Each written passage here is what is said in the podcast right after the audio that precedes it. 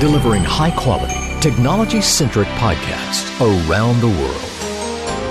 This is MunchTech.tv, taking a bite out of technology.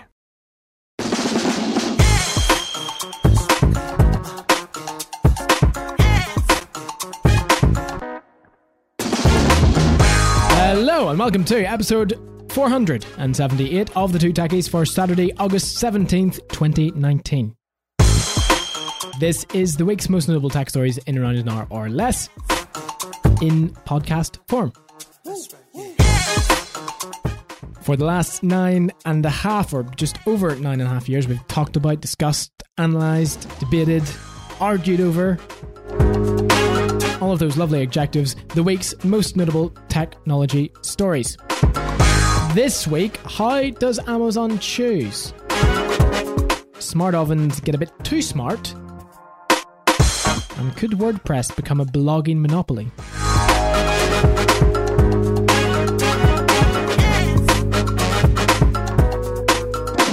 Thank you so much for joining us on episode 478. Whether it's your first time listening, somewhere in the middle, or the 478, if it's that, well done. You've you've made it as far as we have so far.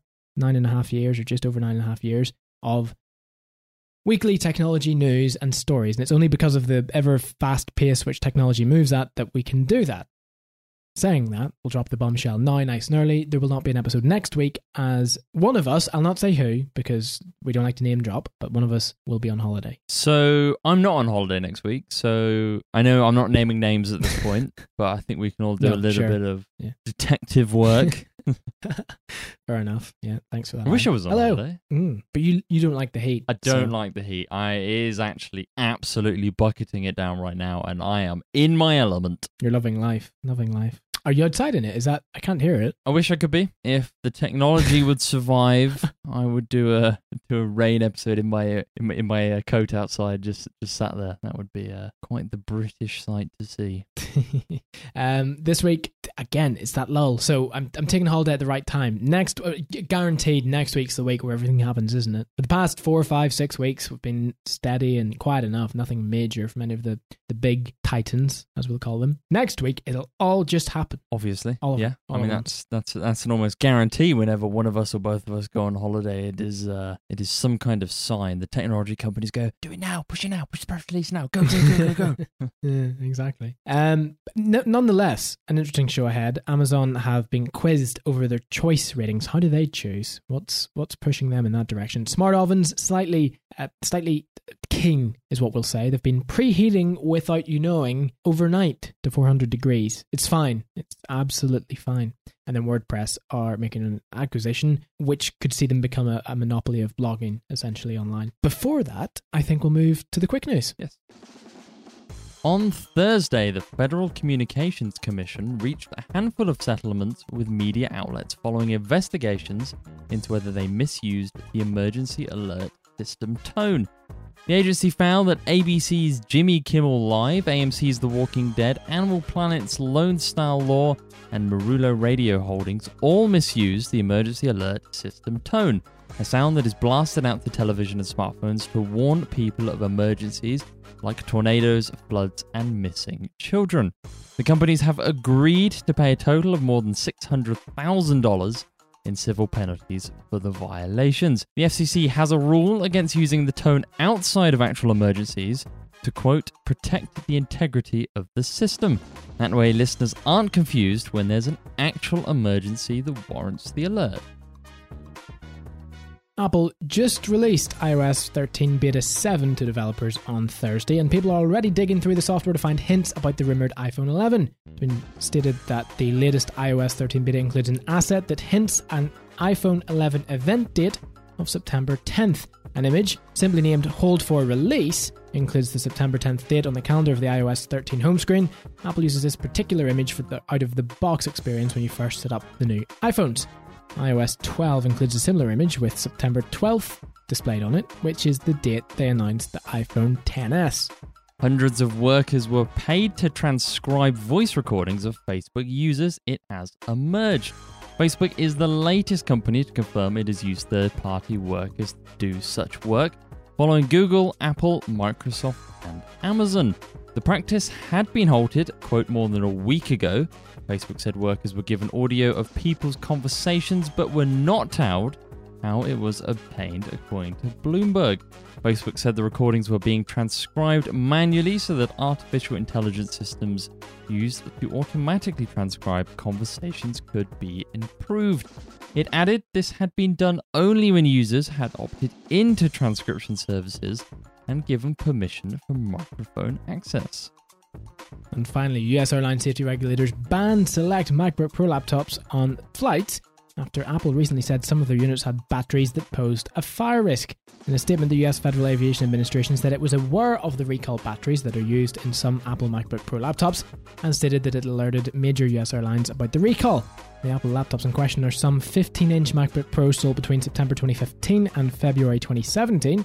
Apple issued the recall in June, stating that it had determined that in a limited number of older generation 15 inch MacBook Pro units, the battery may overheat and pose a fire safety risk.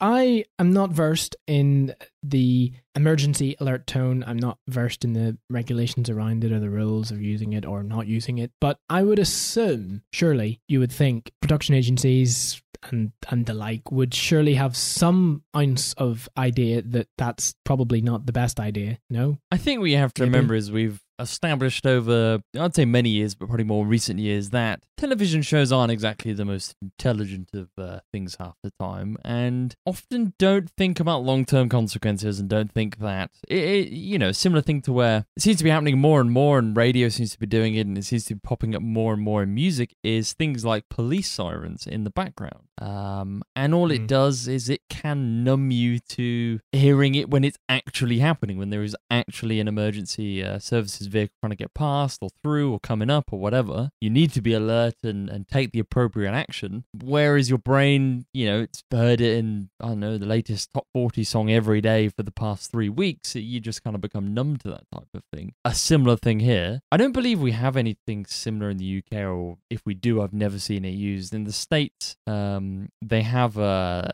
a countrywide emergency alert, and it blasts a tone and a message through TVs and through phones, smartphones included. Um, you get a little message up, and because I think we spoke about it probably about a year ago, maybe two years ago, where I think Hawaii or something, um, it was like a mislabeled or a false information or something that caused a little bit of mass panic. Um, so it has been used. It gets used fairly frequently, I think, because I, I frequently read about people who are more probably annoyed by the tone than actually uh, served any useful information from it. Um, So becoming more and more numb to it is is never going to be a, never going to be a good thing. Um, I think this is the right thing to do. Um, I think there has to be penalties for this type of thing um, because it's a you know it, it can be the difference between it's a life and death alert per, uh, potentially, um, and I don't think you can have TV shows or films or whatever misusing that, regardless of whether it's for you know documentation purposes. You know, maybe maybe it's not in like drama and whatnot, but if it's I think what I think the Animal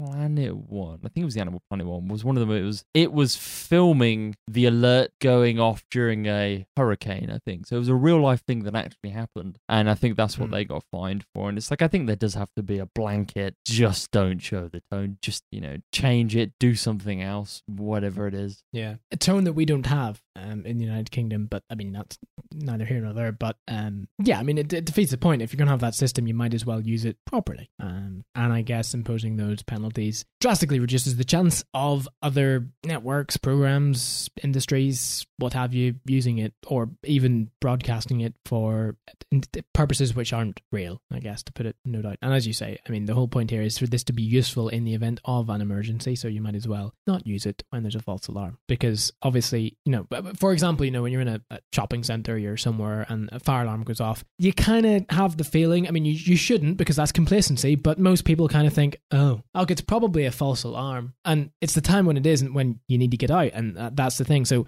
over time if, if that were the case if it were to be used over and over and over and there was no need for it then obviously people become complacent to it becomes redundant and loses any effect that it should or could have. So yeah you're right. There's there's a call for that and i think it's proving a point iOS 13 has dropped a hint. I kind of feel like Apple do this almost intentionally now, anyway. This wasn't Apple before, but I mean, it, it- hold for release. Yes, I mean, because that's very difficult to determine what that means, right? Uh, to be fair, that's probably referring to because it's part of the introduction thing. That could be referring to some kind of button press or something. But um, it's it.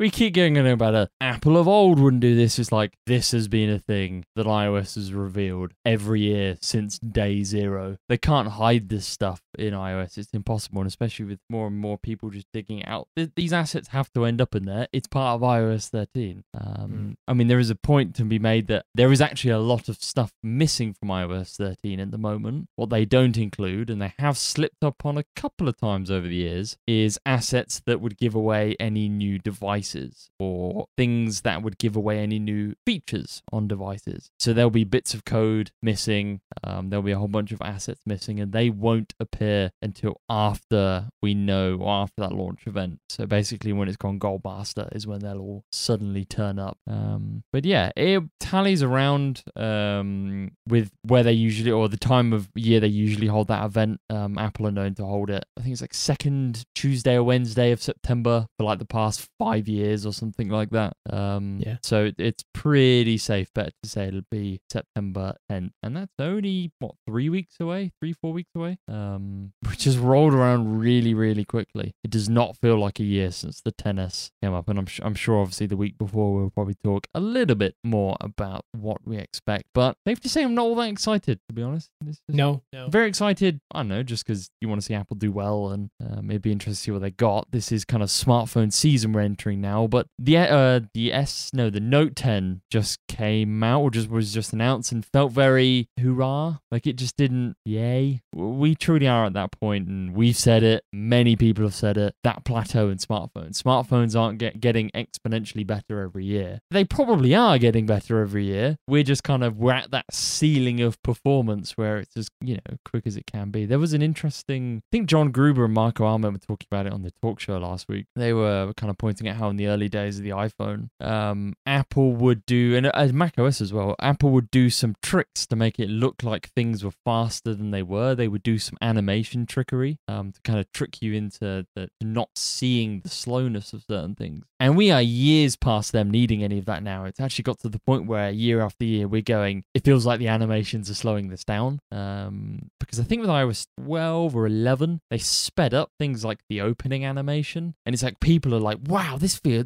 my phone is faster," and it's like they could just double the speed or half the speed, I should say, of an animation, and people go it's twice as fast. Where it's like, uh, Mm. you know, because we're past that point where we're trying to mask the hardware's ineptness. we're actually just in in software constraints now. And um, I think they were they were talking about Apple used to use. This is a very interesting conversation actually. People should go check out that talk show episode. Um, how Apple engineers would put high speed cameras to record animations on Windows XP back in the day, and they would use that as their benchmark to to, to be faster, to write more optimized code and be faster. And then when they were saying when apparently when Windows 7 came out, Windows 7 was actually slower. They did the same thing and Windows 7 was slower. And it was that surprising kind of 50-50 split within Apple where it's like, oh well we don't have to worry about speed now because our competition is slower. You know, the benchmark got reduced and the eventual side that sounds like it won won over was the no, we're still going to benchmark against Windows XP. It's some quite when you hear the insider stories at companies like Apple, and I'm sure all companies do this. I think we just kind of hear about it more from Apple. You hear about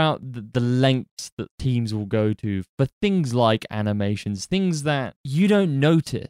The only re- the only time you ever notice an animation is when it's causing you annoyance, like it's going slow or it's stuck or something. But most of the time, and kind of rightfully sh- rightfully so, you shouldn't notice an animation. But it's funny how many hours, and it's fascinating how many hours, days, months go into things like that because it really is, you know, sweating the small stuff, sweating the the details to, to, to build up a pretty fantastic OS. And I'm sure that same story goes for many OSs over the years, and I'm sure that same story goes for Android as well. It's just it, it's crazy to hear all the, the little stories. It's um oh, I forget the guy's name. Name? Ken. He put out a book recently. I listened to it on Audible, and it's like he was part of the keyboard team for the iPhone. Some absolutely fascinating stories about like Apple were the keyboard had to be right because it was the first, one of the first, or an early version of kind of a touchscreen phone in that capacity, and because of what they were trying to do on it, the keyboard had to be right. People were used to Blackberries with their you know real keyboards or they had their physical keyboards but like they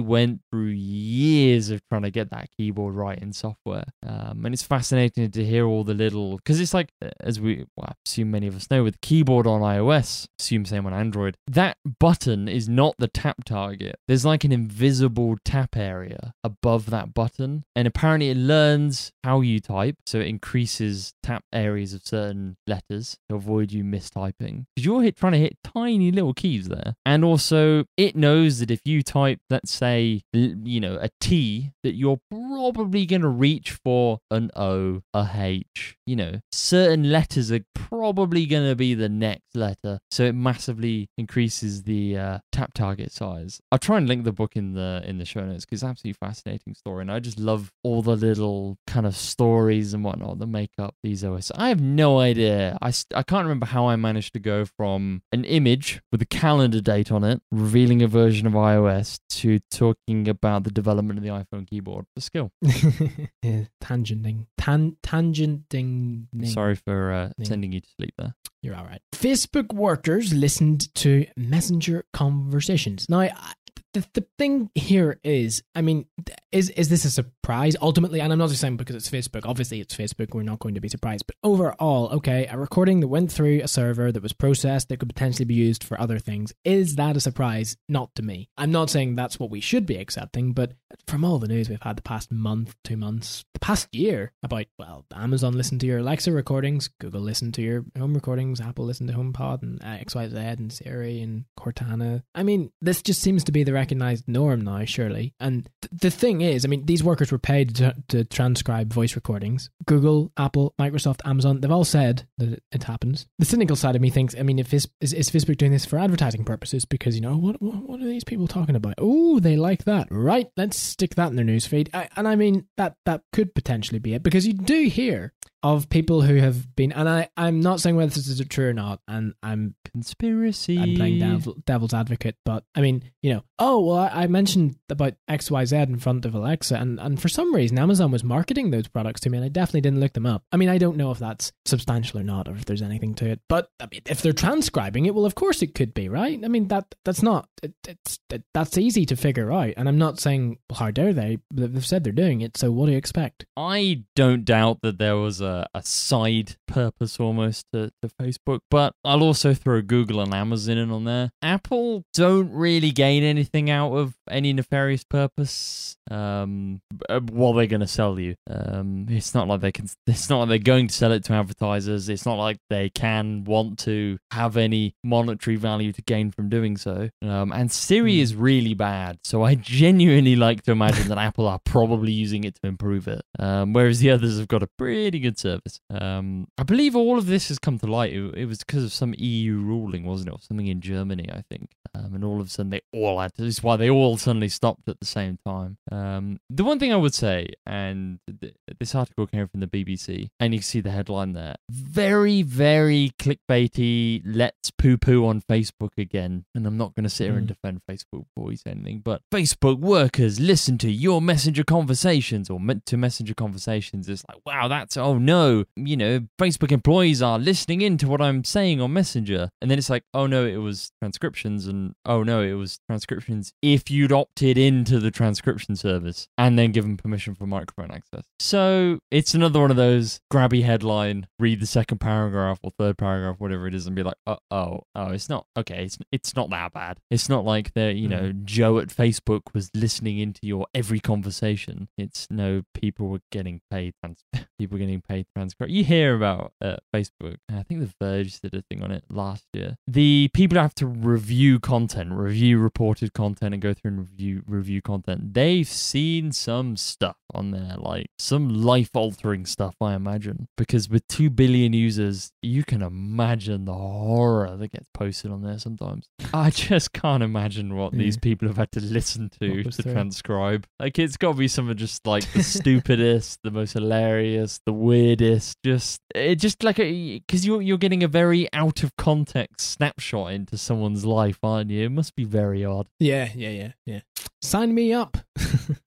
um, and then the FAA, so the Federal Aviation uh, um, Administration, basically America's governing body for anything aviation related, have banned certain recalled MacBook Pros from their flights. That would be difficult to, you know, identify those devices though in question that are banned, because obviously not everyone going through that, you know, I would assume the security line or wherever they're getting stopped at, or necessarily being stopped at check-in saying, "Oh, do you have a MacBook Air, uh, Pro?" Sorry, I mean, not everyone's going to know. Well, I what model do I have? Is that I don't know, and you know, so that's that's a difficult thing assume to uh, do. All devices run the risk of spontaneously combusting because they have batteries. Batteries can expand, they can combust, they can overheat.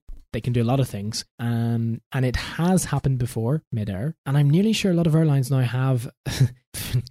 if your device begins to overheat, please let us know immediately, rather than just sitting and watch it go on fire in front of your eyes and doing nothing about it. Because I think that is nearly what has happened before. use your common sense. My my phone's smouldering. Should I should I tell someone? Nah, or keep my hands warm. just leave it. yeah, exactly. I mean, the one thing I would say is Um, this. So MacBooks have their model number printed on the bottom, so it's fairly easy to tell. And this is like a we're just singling out MacBooks here because they've been added to the list. But this rule from reading the whole Bloomberg article, it covers just they have a list of recalled batteries and known things that are just like banned um, with their Hmm. products. And I imagine the Note Seven is in there as well. Um, you know, just a Yeah. long list of stuff. And unfortunately, as soon as a product gets recalled for batteries, it gets added to the list, and Apple are not exempt. It's gonna be tricky though, because it's you're right. It's what we're on. There's 13 years of MacBook Pros now. Um, so you have to inspect everyone's model number, assuming they don't have a case on. but mine's been fixed, or has it been Egg, fixed? well, exactly. That that was gonna be the next thing. Is Was it that device I took in? I can't remember. yeah, but Apple have repaired mine. Mm.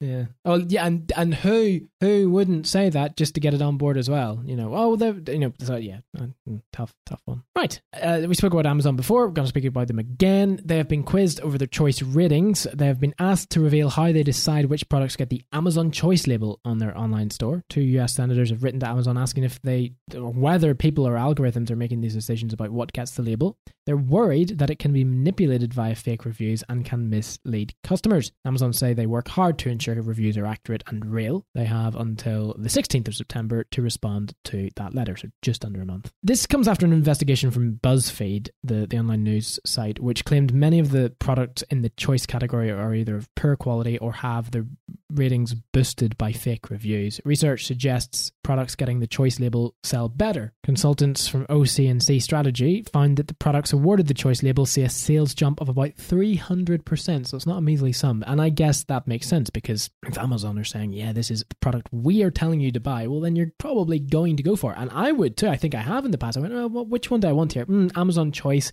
That gets the better reviews. Most people like that better. Yeah, it makes sense. And you would trust a user review because you don't trust what a product description always says, the best XYZ or ABC. No, it's what the user says. But the problem is fake reviews are almost impossible to spot now. So where, where does Amazon get this? Is it based on the number of reviews? Is it based on the number of reviews in a set period of time? Is it based on, what is it? And so here's what they're questioning. It's also important because anyone using their Amazon Echo smart speaker to buy products in a category in which they have never shopped before will get a product bearing the choice label. So Democrats Bob Menendez and Richard Blumenthal said we are concerned the badge is assigned in an arbitrary manner or worse based on fraudulent product reviews. A lack of transparency about Amazon choice means consumers were prevented from making informed choices. This is brilliant. I love this because it's not very often you get an in-depth question like this posed to a company like Amazon and I'm not saying there's any malpractice at play here, but it would be interesting interesting to see what the response is, and it's nice that they're being put in front of a higher, more authoritative body rather than some news site. And I'm, I'm not um, taking away the work of BuzzFeed or any other site that's sort of found this out, but now they are accountable rather than just having it said about them, which is different. What do you instinctively think this is? I mean, I'm going to go off. I, I would say this is based, and this is me guessing. Choice is probably based off reviews, um, sales,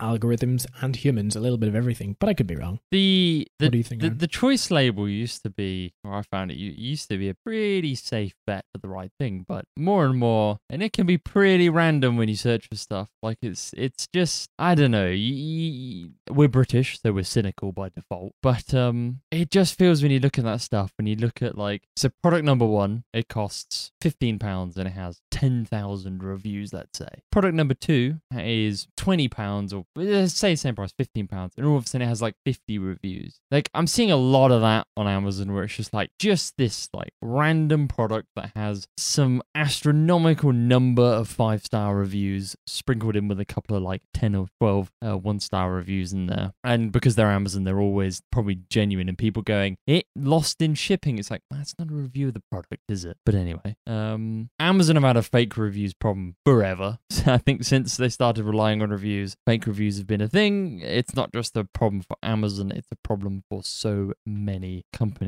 Um, the Amazon choice thing does feel a bit like guesswork half the time. Um, there have been certain categories where I've, I've known the products very well and gone, yeah, it's definitely not the right choice. Um, and there have been others where I have been influenced, I think, like you said, to to go ahead and, and pick that one because oh, Amazon recommend it. It's got the little tag. You go yes. Um, so it can have quite a lot of powerful influence on people, and I don't know what Amazon do. Um, I think the only way to, to actually make that label have any kind of meaning is to have it manually reviewed. Um, that Amazon Choice label can only get put on things that have been manually verified. And that doesn't mean paid for, sent, whatever. That means I don't know purchased. Uh, maybe you have some trusted reviewers or something. Um, however it is, however it ends up working, I think it has to be a human led, not just a oh this has lots of five star reviews. That's the choice. Yeah, there has to be. I, I mean, uh, there's no issue with that being part of the contributing factor, but that alone, to me, doesn't constitute a product getting that label. It shouldn't anyway. The senators want answers about the processes behind this choice and whether the products in the category are even ever checked by people to ensure they're not faulty or badly made. I mean, checking the reviews is one thing, verifying the purchases is another, but actually checking the physical products, I highly doubt it. Do you? I mean, that's the thing, isn't it? That goes back to what I was saying. Is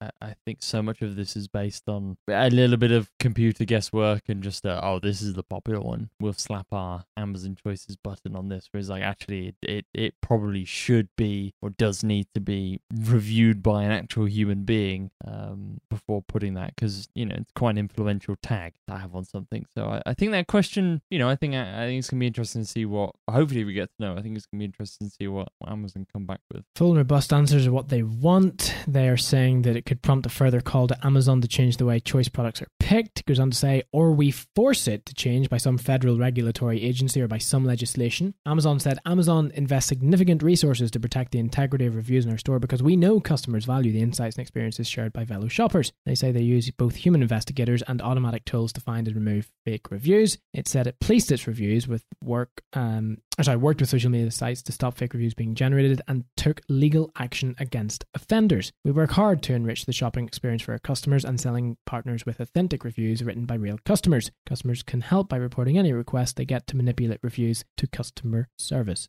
This isn't just an Amazon problem. It's a problem for Amazon because Amazon are probably one of the largest, if not the largest, online retailer at the moment. So clearly, Amazon are getting picked on for it. But this is a problem around the whole of the internet, not just for um, purchases, but also you know fake news, fake reviews, fake stories, fake information. Unfortunately, when you have an open source product, platform, place, you're going to get opinions, you're going to get tweaked information, shall we say, and it's not always going to be factually correct. We go to Wikipedia, we expect that to be true. It might be, but it might also not be. And I know Wikipedia are very strict strict on on editing, and you know they always try and fact check and so on. But that means nothing. It means absolutely nothing. It doesn't mean it's true. Just because you read it online does not mean it's true. Just because someone said the product is great doesn't mean it is, and because they said it isn't doesn't mean it isn't. It's a difficult one. So you have to approach all of these situations with a pinch of salt and make your own mind up on it. What I would say, the only thing Amazon in in themselves here have going for them is I would believe should you purchase something because you've made the fair assumption that it is worth purchasing because of reviews or because of their label or because of anything it says on the site. If you should for some reason decide it's not, whether it's broke, doesn't perform adequately, isn't what described, and so on and so forth, not only do you have legal cover there, the Consumer Rights Act, which was previously sale of goods, you also have Distant Selling Act in the UK. But on top of that, before you even get into that, Amazon, in my eyes, from what I've experienced, just have good customer service. And typically, returning things is never an issue. So I'm not defending this. What I'm saying is you should feel at least confident in purchasing with Amazon, at least. Um, and that's from my experience. I, I, you, you might be able to account for that, Aaron. I'm sure you could. Yeah. Maybe. Was that a yes? Yeah. Sorry. Yeah. Yeah. yeah. So, all in all, certainly one I'll be interested to hear back on, but I don't think this is anything new. I don't think it's anything new. What could be new? What could be new is your oven turning on randomly at night whilst you're sleeping and just hitting to 400 degrees. Yeah, sure, just uh, that or higher. At least three smart June ovens have turned on in the middle of the night and heated up to 400 degrees or higher. The oven's owners aren't sure why this happened, and June tells online news sites that the user er, is at fault. The company is planning an update that will hopefully remedy the situation and prevent it from happening again, but the change isn't coming until next month. Brilliant. One owner's oven turned on around 2:30 a.m., boiled at 400 degrees for hours while he slept, and he only noticed when he woke up four hours later. Nest cam footage the exact moment it turned on, and the oven illuminates his empty, dark kitchen in a truly Black Mirror-like recording. The owner says that his wife baked a pie around 11:30 that night, but she turned the oven off once she took it out. The June oven debuted in 2015, started at $14.95, a countertop oven that uses a camera and computer vision to identify food that's been placed inside. The company itself actually raised $30 million in funding, released its second generation version in 2018 for $599. It's billed as seven appliances in one. It's an air fryer, a dehydrator, a slow cooker, boiler, toaster, warming drawer, and convection countertop oven. It also pairs with an app that allows people to choose their temperature and cooking settings, as well as live stream their food as it cooks thanks to the built-in camera. Just what we need. So the first thing that you do not do as a smart company, which and I'm going to be honest, I've never heard of this company before. June Ovens, have you, Aaron? Is is this in your vocabulary? Uh, no, because it's an American thing. No. Yeah, but still, I mean, most things are. Come on, right? No, Um, no, maybe. I think appliances are pretty country to country. Okay, right, fair enough. Well, it's, okay, right. I've never heard of it, and that doesn't mean that oh, I've never heard of it, so it shouldn't exist. But point being, I, I don't think they're as big as Nest. I don't think they're as big as Hive. I don't think they're as big as any of the smart appliance companies that we've seen thus far in the industry that have a bit of clout behind them, which they almost could get away with something like this. Almost. But I don't think they would turn around and say, It's your fault. You did it. You caused it. Silly. That just seems like ignorance.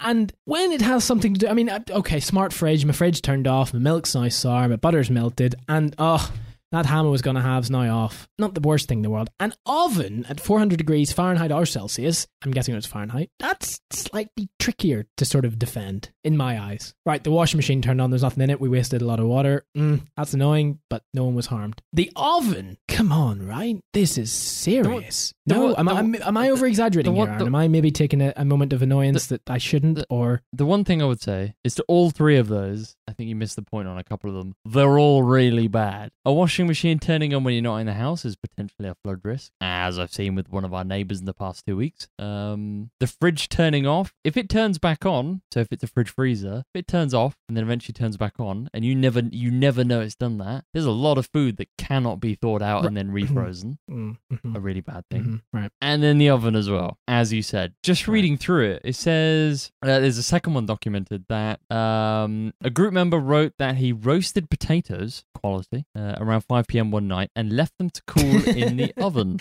I hope he did it right. Now I hear you don't put them in tin foil. That's that's that's the the, the, the trick is you, you sort of don't. People think you wrap them in tin foil. Apparently you don't. It gets the crispy skin. Then you get them out immediately. And it's, it's all a it's a science. Look it up. Um, Sorry. uh, put them put them in around 5 p.m. Uh, took them out and then left them cool. He apparently forgot to take them out. Uh, the next morning, he awoke to find that the oven had turned on at 1:20 a.m. and had baked at 425 degrees Fahrenheit. By the way, otherwise that'd be really warm. Uh, four hours Mm. and 32 minutes. The potatoes still in the oven, 425 degrees. Four hours 32 minutes. I think you can see where this is going. Uh, burnt to a, burnt to a crisp. Um, he did say Uh, maybe. Yeah. so, so what he basically is, he wanted roasted potatoes and he ended up with Walker's crisp. Um, what he did say is, had I not left the potatoes overnight, I may have not realized it turned on at all. That's the scary thing. Um, So my question here is because I don't know the product well enough. Did it turn on because it sensed there was food in it? Because there's supposedly smart cameras in here that senses food and you can live stream and all that. Because live the next. Twitch But revolution, live streaming cooking. It, it makes Betty Crocker's cakes much more. You know, you don't have to open the oven to see the progress. You just look in, and then because you all know that when you open the oven, the cake sort of sinks and it ruins it, right? No. But, but sorry, back back to more real talk. Is this a a feature in the oven whereby it turns on if it senses something sitting there to heat it up, and that's why they're blaming the user? I fail to see how it's the user's fault. It's not the user's fault. It's never the user's fault. Welcome to PR. Um, so the kind of the two cases we've read, one of them is there was a food item still in there. Still shouldn't have come on, but there was a food item in there. So if it does come on when it senses something, bearing in mind I'm not sure the AI technology is working because it detected that a potato needs to be cooked at 425 degrees for four and a half hours. Last time I checked, roasted potatoes don't need that temperature or for that long. Um, No. So even if it did, that's one thing. The other one was there was nothing in it and it came on. Um, it, it, I mean, completely at night. So it's not like the door opened or there was some interaction with it or there was something you could blame it on. It just happened in the middle of the night. That's both of them happening in the middle of the night, by the way. So there is a common occurrence here. Um, third owner, late July, that a phone woke her up at 6:30 a.m. with a push notification saying that her oven had preheated to 400 degrees Fahrenheit and was ready to cook. Uh, she wrote that she had previously been unplugging her June every night uh, after she heard the initial reports about ovens turning on in the middle of the night. This is dangerous and unacceptable, and I certainly don't want this oven coming on while I am on vacation. June CEO Matt Van Horn says that owners, not the oven, are at fault, as you've said. We've seen a few. We've seen a few cases where customers have accidentally activated their oven preheat by a device bigger your cell phone. Hang on a minute. Hang on one whipper-snapping moment there, Mr. Matt Van Horn. You're sitting here as a company. You're sitting here and blaming users. You're now sitting here and basically calling your users a bit stupid because you're saying activated or have accidentally activated their oven preheat via a device. You think these people are just randomly waking up at two in the morning going, "Yeah, gonna gonna preheat the oven." Yeah, I'm just gonna, you know, 400 degrees. Maybe it's you know you know we, we, sleepwalking, sleep talking, Sleep snoring preheating sleep, your you know, oven. Maybe it's just sleep activating your oven. That's a new thing. It's just that's just So oh, it, it goes on. It goes on. It's brilliant. Sorry, it's, it's, it's, it goes on. It goes on. He says, so imagine if I were to be in the June app clicking recipes and I accidentally tapped something that pre uh, uh, preheated my oven. We've seen a few cases of that. At two in the Yeah, you know, morning. we've seen a few cases of it. Yeah, we've seen a few cases of it. At two. We've seen a few cases of it, Aaron. So it must be true. Yeah. Who's going? Who's browsing recipes? Going, "Hmm, it's two in the morning. I better look at roasted potatoes. Who? Mm. What are you? You can't actually be sitting here going like any responsible company would go. This is clearly an issue. We're going to look into it. We'll come back with a proper response. Not instantly go. Users are idiots. So what what it further says, June shipped one owner a new oven in response, but but but but but but, but, but, it said it was because of an unrelated issue. Of course, uh, June's support team blamed Amazon's Alexa assistant for another owner's accidental preheat. Says it's worked with Alexa team to figure out what exactly happened. One owner did say he could have potentially tapped something on the June app when he forced closed all of his apps that night before bed, and Says that's what happened. One hundred percent, definitely what happened. Yes. It's a really wonderful feature to be able to remotely preheat your oven, and it's a completely new world that's very exciting. And there's things that happen, Van Horn says. People have always joked about the butt dial, but didn't mean to call you. And these things are just the type of things in software that we have to be mindful of and build great features around to make our customers happy. Yes, but building good features means that making sure this can't happen, not blaming your customers. Idiot. I'm sorry, but the minute any company turns around and says, Your fault, we don't know what happened, it's your fault, it must have been you. Come on, that really annoys me, especially when it's something as dangerous as this. I mean, surely there has to be some sort of feature built in that you have to. I mean, even request the owner to put a pin code in to use it. You know, oh, duh, light bulb moment. Enter your pin to start the oven. If you don't enter your pin, it'll just turn off after 30 seconds. You know, can we not do something with this? Can we not make it a bit more foolproof than that, regardless of who's to blame, whether it is your, your stupid customers, as you're calling it, or your stupid app or your stupid product? It's all a bit stupid when it's not built to actually work properly. You know, we.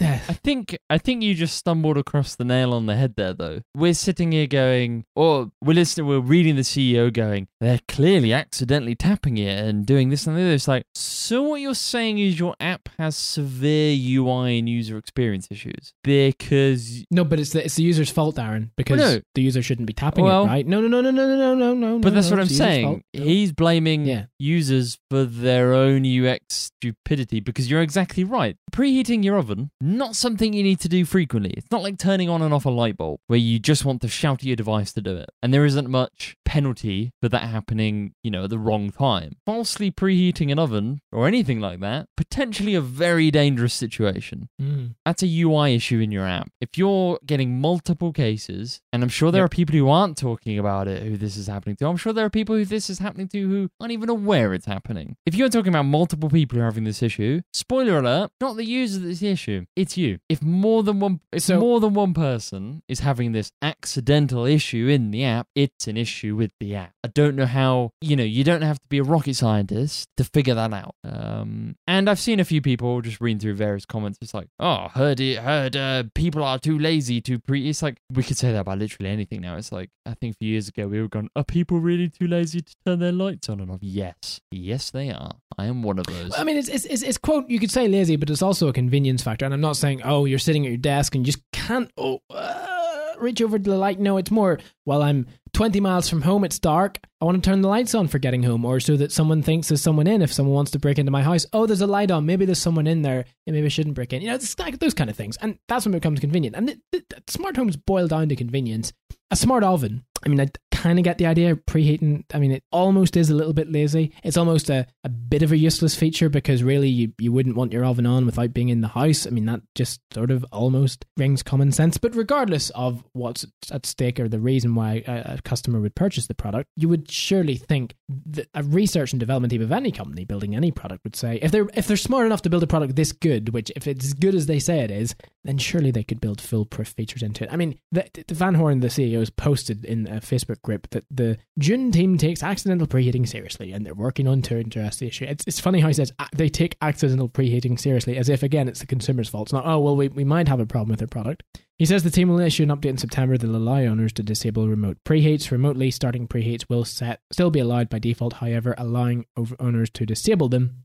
Um, well, that could be a step in the right direction. It might not be far enough. Um, here's the thing. Next year, June plans to update its ovens with the ability to recognize when there isn't any food inside it. The heating elements will be turned off after a certain amount of time the food is detected. He says the feature will work similarly to when Netflix asks users if they're still watching after programs been playing automatically for a while. Yeah, because, I mean, I, falling asleep watching a Netflix program is exactly the same thing as your oven turning on when you're not aware of it at 400 degrees Fahrenheit, 200 degrees Celsius in the middle of the night. Yeah, sure, it's the same thing. Or when you're not in the house at all. And how's it going to take to next year? I mean, it almost seems like they've shipped an MVP product and then sort of thought, well, we'll, we'll worry about the problems after. But if some something pops up, we'll just blame it on the user. This, I don't know, this really throttles me because, and it's only because there's safety involved here. Why? And, and this is this is exactly the thing. So someone's house goes on fire. How many people will say, oh, well, this is exactly why I don't want a smart house. Technology, it's just a hindrance. How many people will turn around and say, oh, Nope, not for me. Because look at that house that went on fire with that remote oven. I get it. Customer negligence, consumer negligence, user negligence. Yeah, it can all boil down to it. You know, you, at the end of the day, I can't. I I can't say for sure that it wasn't a customer or user. But when more than one, more than two, three, four, five, six, when more than that many people start reporting these problems with a product that isn't that ubiquitous, you would almost seem to think they have a development problem, a user interface problem, a GUI problem, a UX problem, not so much a user problem problem. Um, and the fact, regardless of who's to, in fact, you know what? Regardless of who's to blame here, say say even the consumer is 100% to blame. Regardless, the fact that these situations occurred in the first place speaks to the broader fear of connected devices. A connected oven might seem cool at first, and in theory, it's probably better to get a notification about it being on instead of discovering it's on when you walk in. But also, comes with the added risk of it happening and you not knowing about it. 2019, these are issues that people have to grapple with. Will I accidentally turn my oven on while I'm scrolling on my phone in bed? Almost seems not worth it now, doesn't it? It just, you know, just what happened to a switch? It's it's off. Wow. Lesson one, June. Don't blame the customer when it's not the customer's fault. I don't have a lesson two, do? No, I think uh, I think we've we've spoken so much over the years about kind of the extremes, and we're still in the fairly early stages of Internet of Things. Um, yeah. And I think we're starting, or probably over the last little while, we've started to see the oh, this is why you don't buy version one or two. yeah, yeah. Wait, Wait, are you blaming the customer? Sorry. Oh, no, I'm blaming the company. That's exactly what I'm doing. You better not be blaming the customer. Customer's always right. All right, uh, finishing us off for this week, something a little less uh, d- delicate to discuss. WordPress owner Automattic, that's with two T's, are to acquire Tumblr. Verizon announced this week that sold blogging platform Tumblr to Automattic, the company behind WordPress. The transaction's valued at a nominal amount, uh, despite Tumblr having been once sold by uh, acquired sorry by Yahoo for 1.1 billion dollars. As part of the deal, Automattic will gain 200 staffers from Tumblr. Verizon said to have discussed a sale of Tumblr with a handful of different companies, but ultimately landed on Automattic. The sale price isn't material to Verizon. Today's report says, citing people familiar with the matter. I don't believe that. The sale price isn't material to Verizon. No, doesn't matter. You know, I mean, if Automattic had have offered them ten dollars for it, they probably would have just said yes because they wanted to go with Automattic. I, I mean, they who makes this they up? did basically ten dollars isn't far away from how much they bought it for. One point one billion dollars sold six years later for three million. Three million. But what were they offered from other vendors? I mean, it's not. Yeah,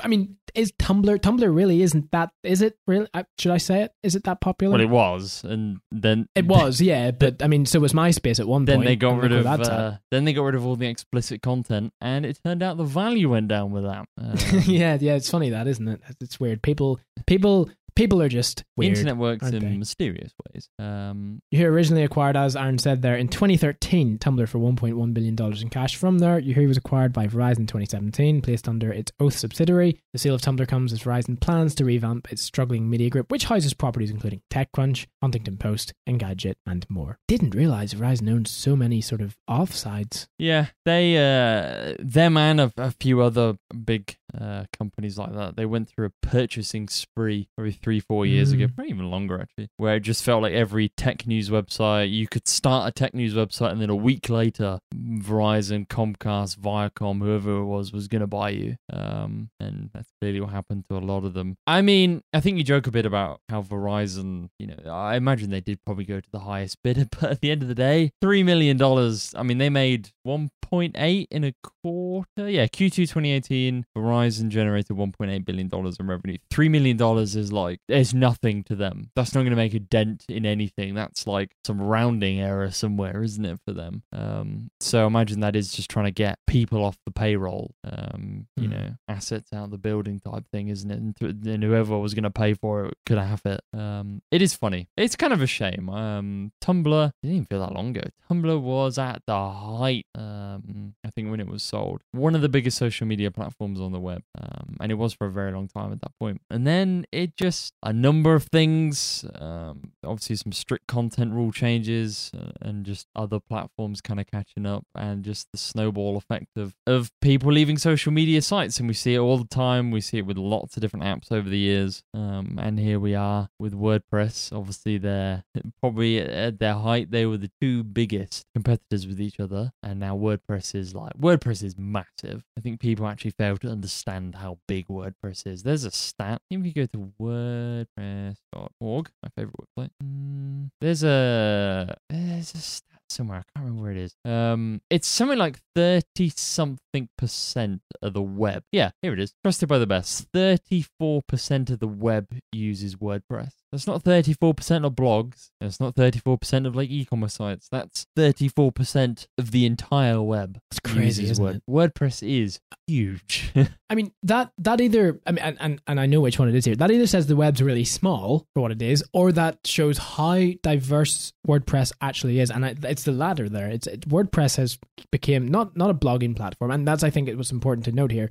WordPress and Tumblr were for quite some time similar. WordPress and Tumblr are no, not in any way similar in 2019. WordPress is a CMS platform, but it's so much more than that. You can create so so much with it. And even over the last two, three years, Aaron, you, you would be able to say the proper time frame I, uh, better than myself, but I would say two, three years. Even the last year, it's became so much more powerful with what you Yeah. can potentially do with it. So WordPress has always been known for WordPress was it, it definitely was primarily a blogging platform. If you look in the admin system even today, it's clearly very focused around having a few pages and then writing posts. Word, that's how WordPress emphasizes itself. Whereas you look at something like Drupal, and Drupal doesn't categorize things. It's just content. You figure out what that content is, you create your views and whatnot, and you tell it how that content is formed, but it's just content, you know, the C in CMS. Whereas WordPress is still very pages and posts. And you can do lots of custom types on, on top of that. WordPress is like, as it's tried to break that mold over the years, it's become infinitely expandable.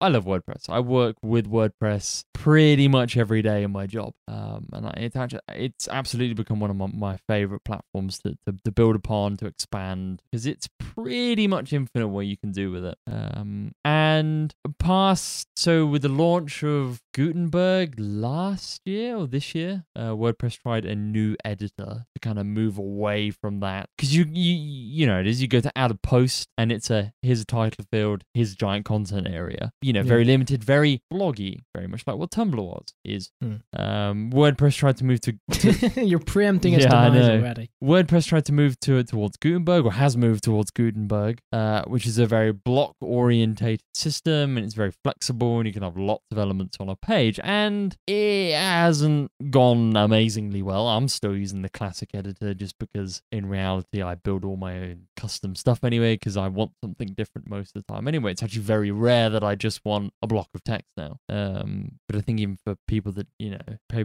want a little bit of expandability, that they've moved away to. Unfortunately, other you know plugins like Visual Composer and Elementor and whatnot. One of the things Tumblr always did really well is it had a great editor, suits lots of different content types, has a great reblogging thing or system. I don't know how you call it. Very social networky. Something that Word WordPress has always fallen down on its editor. People have always Mm. gone WordPress is amazing, but its editor, and that's why there's so many plugins and solutions for the editor because so many people have tried to to correct that and build their own thing. I'm a big fan of a plugin called Advanced Custom Fields because it's like infinitely expandable and it's developer friendly. Um, so we spend all of our time trying not to use the built-in WordPress editor, and I think three million dollars, and if they get one thing out of Tumblr, apart from obviously user base, I want to see that that blogging editor come to WordPress. I imagine it's going to be a WordPress.com thing and not a Feature. Um, Mm. but I think many people would be happy if, if that kind of social element can be brought to WordPress.com uh, from Tumblr because that's I, I think it's something we've always felt that, that Tumblr's been generally better at. really here this is wordpress showing their dominance this is them showing their presence as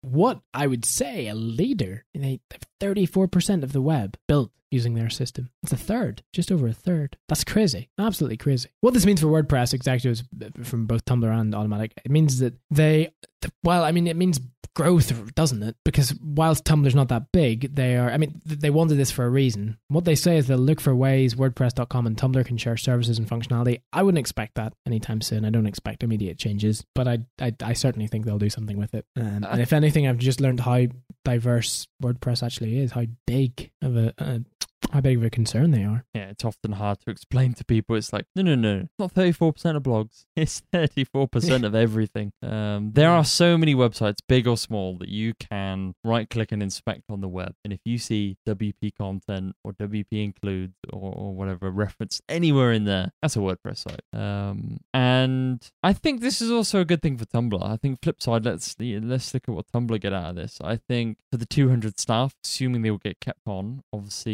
Automattic and, and WordPress uh, as a byproduct acquire a bunch of talented CMS blogging, you know, website people, um, which is right up their street. And I think those people then get to go work on more cool products. I imagine being owned by Verizon is like being owned by, well, I mean, it is literally being owned by a giant corporate company that doesn't really feel like the right fit for this type of company. Tumblr still feels very startup-y. They all do. All tech companies still have that kind of startup vibe to them. That just doesn't fit in that corporate world that Verizon live in. Um, so I think it's a good thing for the staff at Tumblr as well. I think this is this is probably going to be a, a breath of fresh air, assuming they all stay. Mm. Well, that's the key, isn't it? Assuming they stay. MySpace, anyone? Does anyone remember? No. exactly. Hey, but I think WordPress have a bit more than that, a bit more clout than that at this point. 34% of the web. That's crazy. High. 34%. Where'd that come from? Unbelievable. What is also unbelievable is blaming the consumer for your Alvin's turn. Anyway, I digress from that. Thank you so much for joining us on episode 478. It's what makes it worthwhile doing, and, and, and that's why we've been doing it for the last nine and a half years and on up to 478 episodes. As we said at the start of the show, no episode next, wo- blah, blah, next week, so there'll be no episode for Saturday, August 24th. We'll be back on the 31st for the last episode of the month. Until then, you can find other episodes on over at munchtech.tv. If you're listening on your mobile device, munchtech.tv forward slash mobile. For our newsletter, it's forward slash newsletter. For our book, podcastassist.com and munchtech.tv forward slash book. And last, but definitely not least, our interview with Steve Wozniak, co-founder of Apple Computing Pioneer and engineering genius, munchtech.tv forward slash Woz. Thank you so much once again for listening. Have a great, safe and enjoyable two weeks. And we will see you same time, same place on August 31st. Until then, bye bye. Goodbye. Thank you